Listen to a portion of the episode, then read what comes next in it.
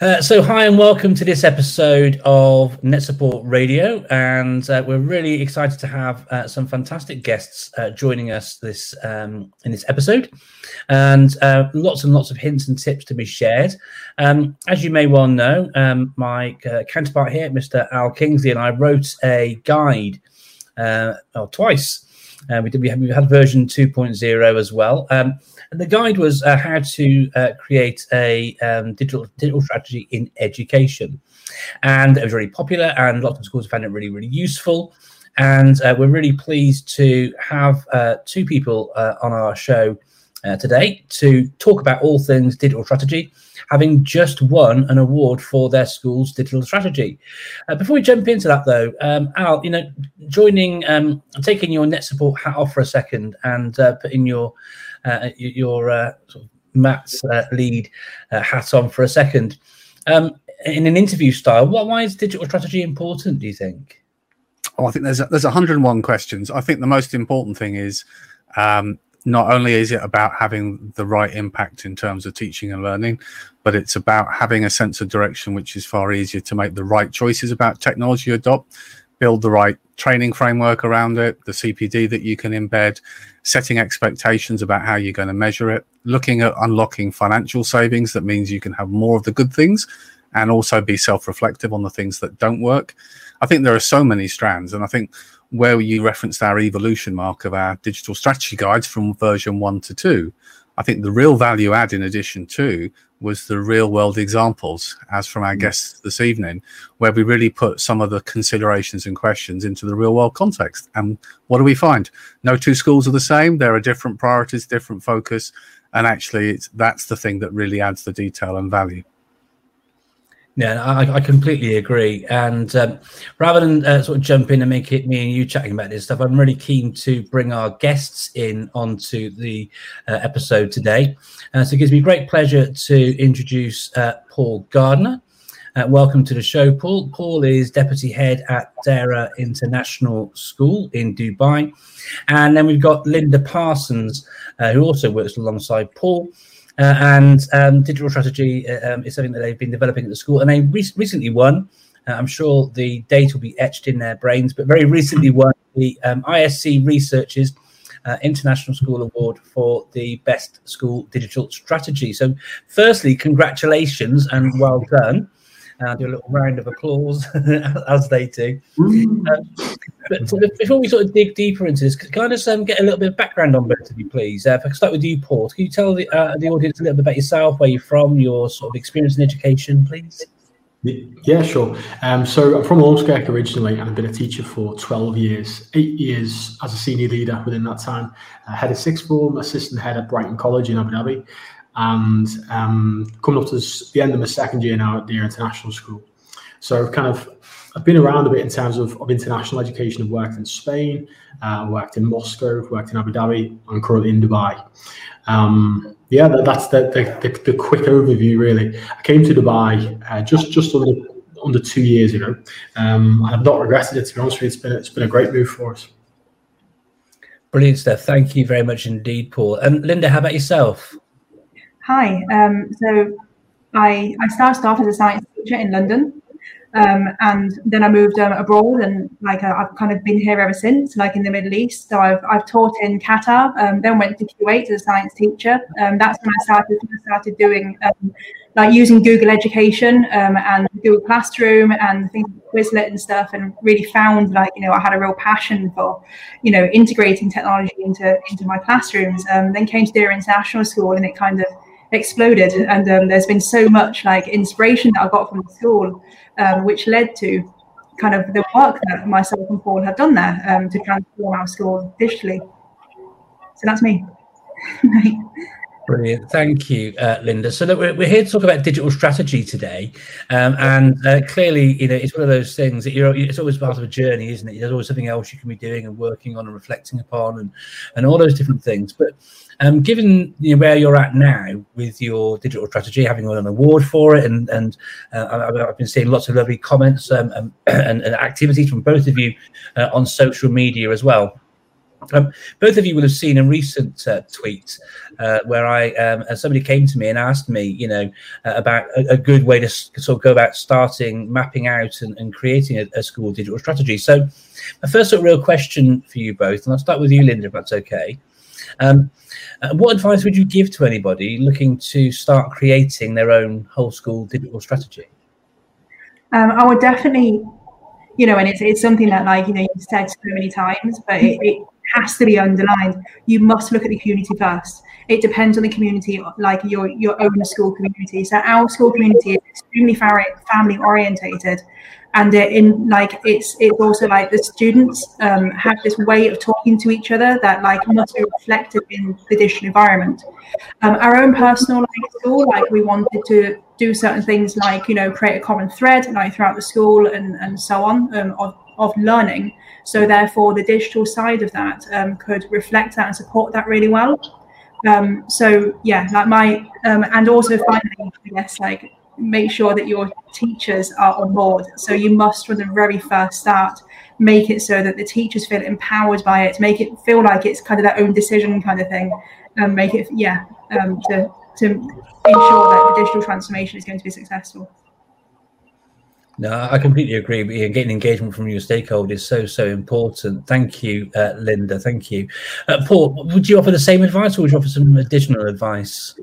Yeah, definitely. I, the one thing I would add to that is, it, you know, you focus on the teaching and learning.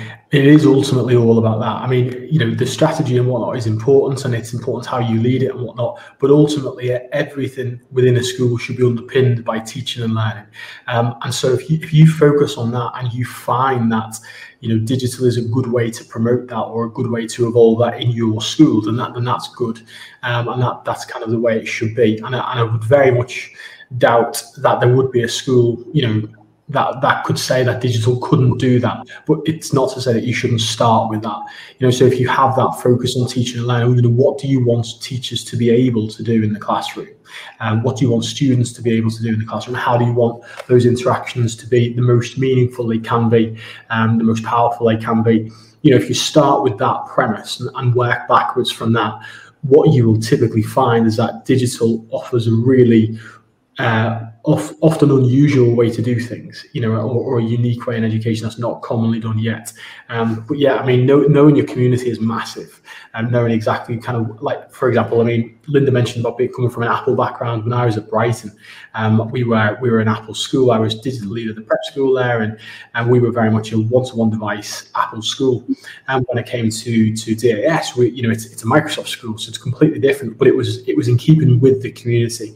Um, so I, I would definitely echo that. But again, with with absolutely everything tech, you know, it does come back to does it improve the quality of teaching and learning? Because if it doesn't, if you're looking at what can the tech do, it's you, you you've made your fair, you've made the crucial mistake, I think, when it comes to, to digital strategy. It's an interesting one, just raising that, Paul, that you both followed a similar strand about obviously that teaching and learning and, and that element at the heart. And for a lot of schools, I've heard they've shared that by not making the assumptions but engaging with staff about the teaching and learning expectations they as a byproduct almost generate that co-production because there's more buy-in and a sense of people have actually fed into the project. So mm-hmm. that kind of resonates with what you're saying. I was going to dip in with another question if i may mark which was just thinking about you know building on a digital strategy and looking at all those strands. None of us have the answers to everything. So what kind of help did you get along the way with your journey should I jump in first? And um, I th- I, this has been a long, slow burn for me. Uh, when I was at Brighton, I worked with a guy called Duncan Silcock, who was really passionate about about about this, um, and I just learned an awful lot from him. To be honest, mm. I went to uh, a couple of conferences. I went to the Apple conference in Dubai, where I met um, someone who is now our pastoral deputy head, um, and just listens to people in the community. Really, there's an awful lot of knowledge out there already. You know, it's it's kind of the growth in the growth in tech and education is exponential and has been for a number of years now. I don't reckon that even what is there now, if you spend the rest of your lifetime trying to master, you could you could get it all. So there's enough there's enough there already, and it's only going to get bigger. Um, so you know, just I've had a lot of a lot of help from from a lot of incidental conversations with people in, in the community, and I, I, would, I would I would say to anyone who's looking to to kind of grow their knowledge of this, just join Twitter for a start, um, and yeah, you know, listen to the community. That's certainly benefited me. And what about from your point of view, Linda? You're a prolific sharer of resources online to the community. I'm entirely inspired by the people that like I learned from. Um, if if it was not for those people, um, and it's very similar to, you know, well, it's exactly the same as teaching because it is teaching. Like in the teaching community, you find the most inspirational people are the, the people that share. Uh, in the same way that in the teaching community, you get many different ways to science teach or to math teach. Um, there's many different ways to do to do digital kind of thing, and everyone has their own flavor. So, you know, Mark, you've been like a massive kind of inspiration, like you know, throughout um, throughout my my edtech journey, and and so you know, and so has um, oh gosh, I, I, remember a Twitter handle, but I don't remember actually um, Katie Wood because like she's got all of the, you know, she she has a whole chapter on like how how you would put um, digital platforms like into teaching and learning so effectively. Um, Steve, because he is so forward thinking and so innovative, and he's like transformed. Like he was one of the, the transformational schools that I looked at, you know, um, when when we first started our DIS journey. Um, and then you, you go worldwide. So you have like, you know, people like Craig Kemp, you have like, you know, the, you've got the people in um, Thailand and Vietnam who are doing amazing things in there in Singapore with Craig. Um, it, they're everywhere. Um, Adam Grocott as well. Um, and also Niall. Um, sorry, right, I'm going to stop name dropping now because all of these people that I said, if you look at like what they do, if you look at what they do on Twitter, Ollie Lewis, one more person. if you look at what they do on Twitter, they always have their own angle um, and that angle can be put in and like you know can just season i guess like your digital strategy and kind of really inspire it to make it something your own I mean, that's something I completely agree with and see so much myself. I mean, one of the best parts of the work I do outside of NetSupport in working with schools, is I get to go and visit lots of schools under normal circumstances, and so I can sort of see, you know, the great bits. When, when, when I was doing this sort of work um, prior to sort of branching out, um, because we were quite early with our digital strategy and our work, uh, getting iPads into children's hands, sort of back in 2011. Um, I, have been able to go into schools and, and I, I, would cherry pick the things that, just like you sort of allude to there. I see something in one class. Well, that sounds that's good. We could we could do that. Go to the next class. Now that wouldn't work for us. Next class, well, that would work. You know, and, and, and Twitter is very much like that. You, you, can be really granular and pick and choose things which might be relevant to your setting, which, as we've all said from the outset, is, is very much contextual, isn't it? What I loved as well, Paul, a moment ago from your other response was that idea of um, that Michael Fullan's uh, sort of the proponent of is that pedagogy first approach to use of technology, uh, and and, uh, and and flipping it where pedagogy can be the driver, but technology can be the accelerator, so it can move things forwards. Uh, look, looking at um, DIS as, as it is, though, it's it's a school which doesn't um, just have it's not just a secondary school, it's not just a primary school. You've got foundation stage right through, and the ways in which you use technology with young people while some of the strategies may be the same and uh, you know are, applicable around low stakes quizzing and all these different types of things, but the platforms don't necessarily lend themselves well to different things at different stages in a child's progression. With that in mind, then um, a question for you both around um, how that sort of impacted on your digital strategy because as a school that goes from foundation stage right through to um, you know, the international baccalaureate, the IB, how did that impact on your strategy? Because you need to be sort of able to flex, I would guess, across all of it. You can't be using the same approaches across the whole school. Um, come, come to you on that one first, Paul. Is that okay? Yeah, sure. I think you know, te- effective teaching is effective teaching. We, we discuss this quite a quite a lot, kind of between primary and secondary. You know, what is effective questioning? What is effective feedback? It's not really that different to four year olds and eighteen year olds. The level and the nature of how you do it would, would would vary greatly but it's it's the same it's basically the same thing so what what you're really looking at when when looking at a whole school digital strategy like this you're looking for the same functions but a different platform. Now the platform has to meet the needs of of kind of the developmental ages of the children. So we would use seesaw in in, in the early years. Um, i've seen Showbie work really really well for primary school kind of like key stage two and key stage three. Um, and microsoft teams is much more um, it's much much more sophisticated. So you know it, suits, suits our older kids best. But if you actually look at what we do within each of the platforms, it's the same thing. You know, it's it's effective feedback.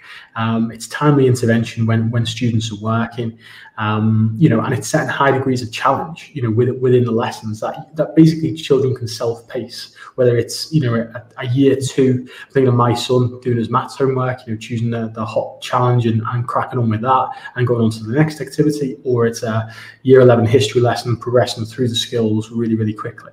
Um, one thing I would say is that from, from a DAS point of view, when when kind of Linda and I were starting this journey two two years ago, more or less, we were the school was great. The school was was was very effective in its teaching and learning. It was had a great reputation in the community, but it was it was really at it didn't have anything really in terms of infrastructure for, for digital learning.